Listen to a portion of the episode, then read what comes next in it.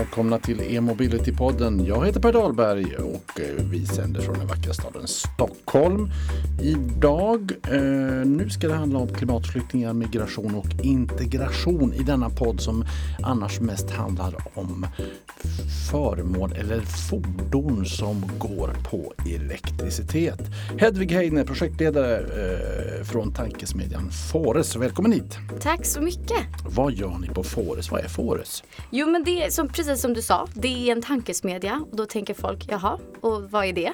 Eh, jo men det är den gröna liberala tankesmedjan. Eh, så vi arbetar med ett form av ja, men, reformarbete. Vi är en broryggare mellan forskning och politiker och där vi jobbar inom de ja, men, frågorna som vi ser som är ja, de viktigaste frågorna. Klimatet, migration, det digitala samhället, alltså digitalisering, och ekonomiska reformer. Och där jag nu jobbar med en av framtidens största utmaningar, klimatdriven migration.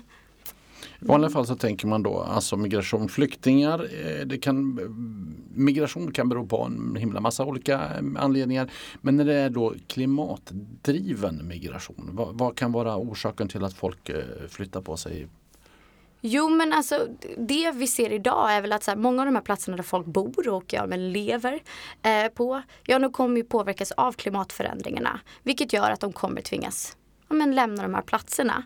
Eh, och då kan den här förflyttningen ske inom ett lands gränser eller över ett lands gränser. Det kan vara en förflyttning som är temporär eller permanent. Och där, ja, men då om vi går in på det lite mer så här detaljerat så har vi en av de mest uppenbara konsekvenserna av klimatförändringarna eller av eh, den stigande eh, medeltemperaturen är ju havsnivåhöjningarna.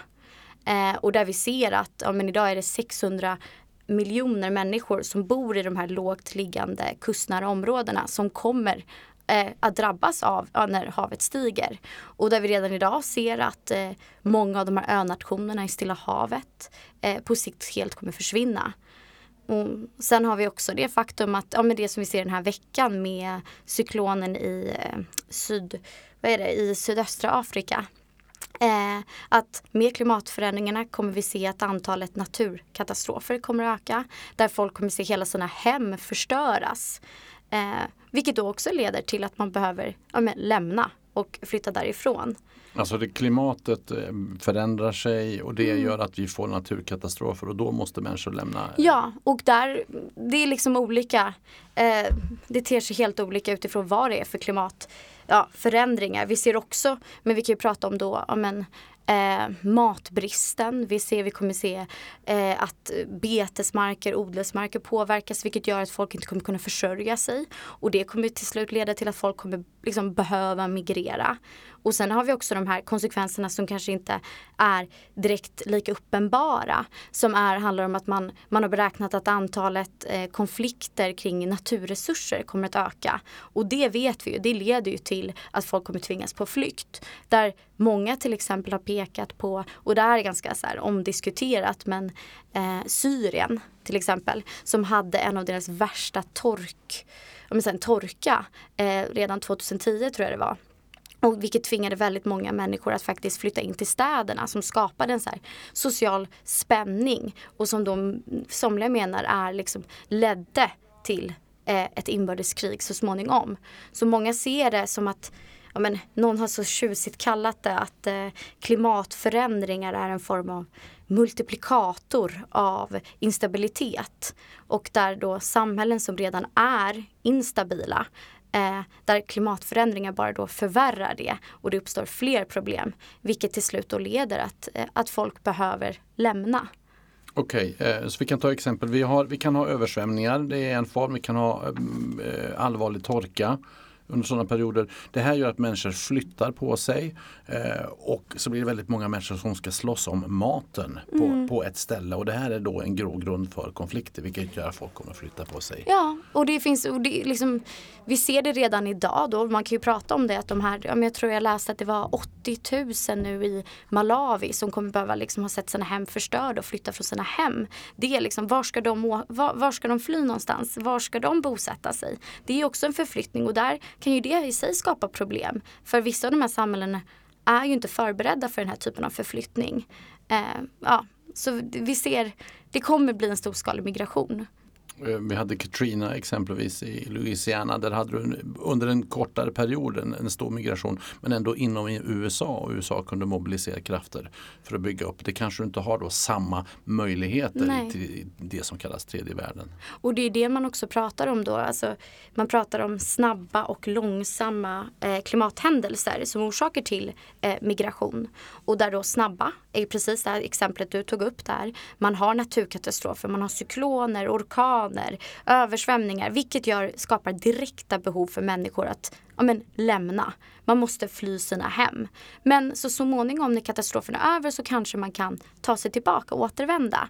Men här spelar den här, som du sa, ja, med tredje världen, den här sårbarheten i länderna spelar en ganska stor roll. Där många har pekat på i till exempel Haiti som drabbades av fruktansvärda naturkatastrofer och allt. Och där man kanske först tänkte att så här, ja men okej, då har vi naturkatastrof, den är temporär. Men där landet har inte kunnat byggas upp och de har inte kunnat flytta tillbaka. Det har skapat en permanent migration med flyktingläger. Eh, och sen å andra sidan har vi de här som är då lite mer liksom abstrakta och som egentligen är väldigt mycket svårare att greppa för det är svårare att se den här kopplingen mellan klimatförändring och migration. Och det är sådana här långsamma klimathändelser som är då ja, men svält, torka, vi pratar om havsnivåhöjningarna vilket kommer göra att folk faktiskt inte kommer att kunna bo där i sina traditionella hemmiljöer och kommer för liksom behöva flytta permanent. Och då om länderna då inte har förmåga att ta hand om den här befolkningen och de här som flyttar, för det kanske är faktiskt är ett helt land som, som försvinner med Stillahavsöarna, ja då kommer ju den här förflyttningen ske även över gränser. Eh, och det ser man redan idag att många av de här Stillhavsöarna håller ju på att diskutera om att köpa land på andra platser och liknande. Och öriket Tuvalu exempelvis, nio öar mitt i Stilla havet, högsta eh, högsta punkten över havsytan är typ en meter. Ja. Och, och, det blir liksom inte högre, det blir Nej. lägre. Eh, och, så. Och, då, och då är det den långsamma klimatförändringen. Precis.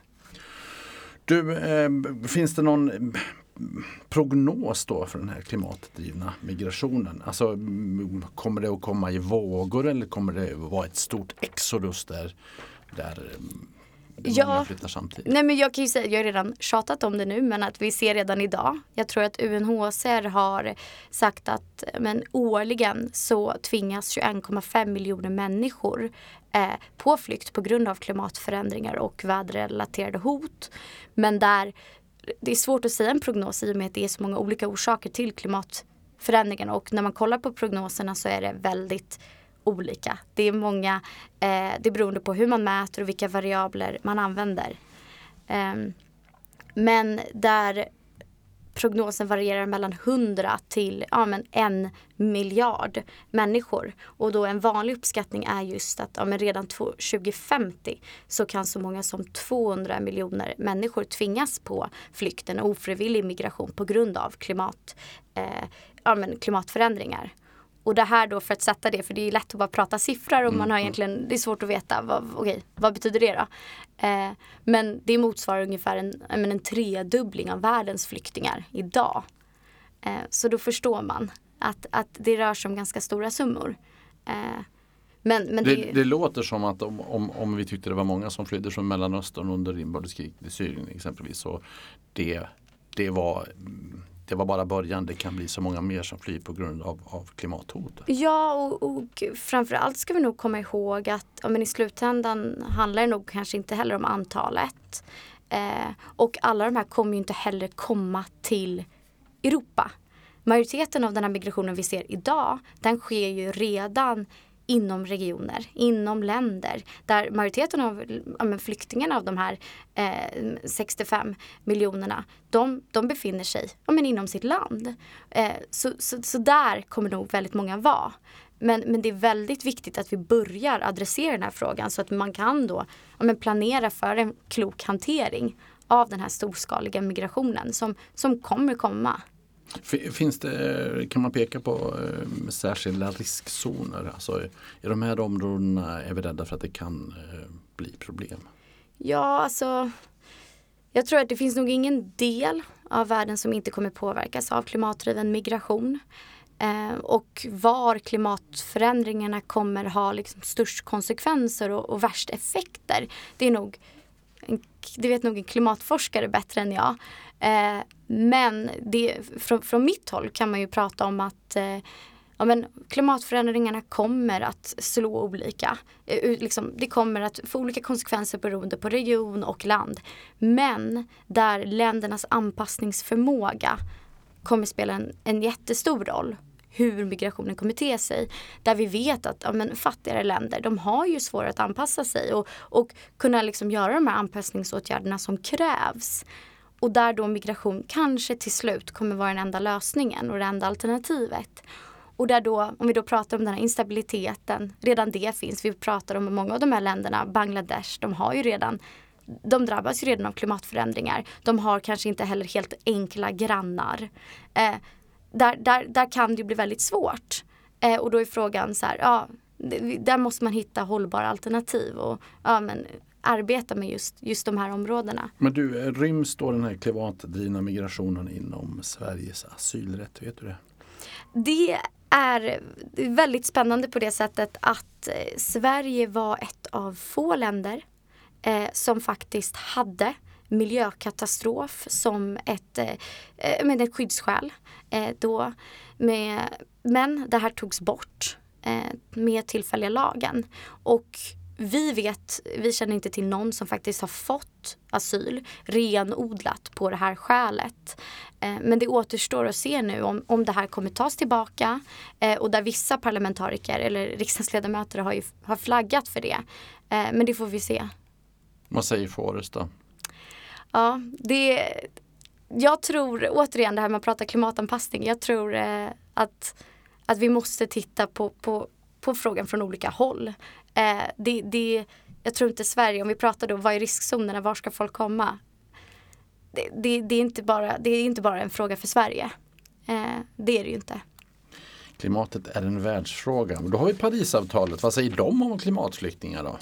Ja, Eller vad säger eh, de? Vad, vad säger, säger Parisavtalet? Eh, vad säger Parisavtalet? Ja, eh, där var det en ganska kraftig opinions kan man säga det, ja, men lobbyverksamhet för att få med någon form av ja, men, definition och skrivning om klimatflyktingar. Där jag vet att ja, EU-kommissionens ordförande Juncker, han pratade mycket om det. Även Hollande, eh, USA pratade om det här. Men att det till slut egentligen inte blev någonting alls utan man skapade någon form av arbetsgrupp eh, som arbetade med att förhindra, minimera och förebygga förflyttningar på grund av klimatförändringarnas negativa effekter. Men det blev ingenting mer än det. Eh, så de, man hade fokus på annat helt enkelt. Vad trevligt att de pratade om det i alla fall. Ja, ja. absolut. Du, eh, ja okej, okay. ja, men då är vi då, vad, vad, kan vi kan du svara på det? Vad, vad, är det vi kan göra då för, för att förbättra situationen? Eh, nej men det är precis det vi ska kolla på på Fores den här våren eller det här året och kolla på, ja, men blicka framåt. Vilka lösningar finns det?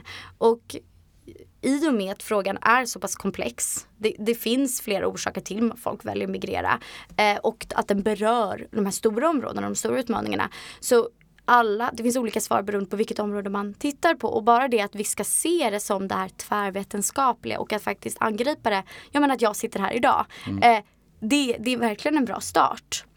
Eh, men om man då kollar på klimatområdet, ja men då kan man ju då prata om de här sakerna jag redan har nämnt. Vi pratar om, om förebyggande åtgärder, vi ska se till att Parisavtalet eh, följs.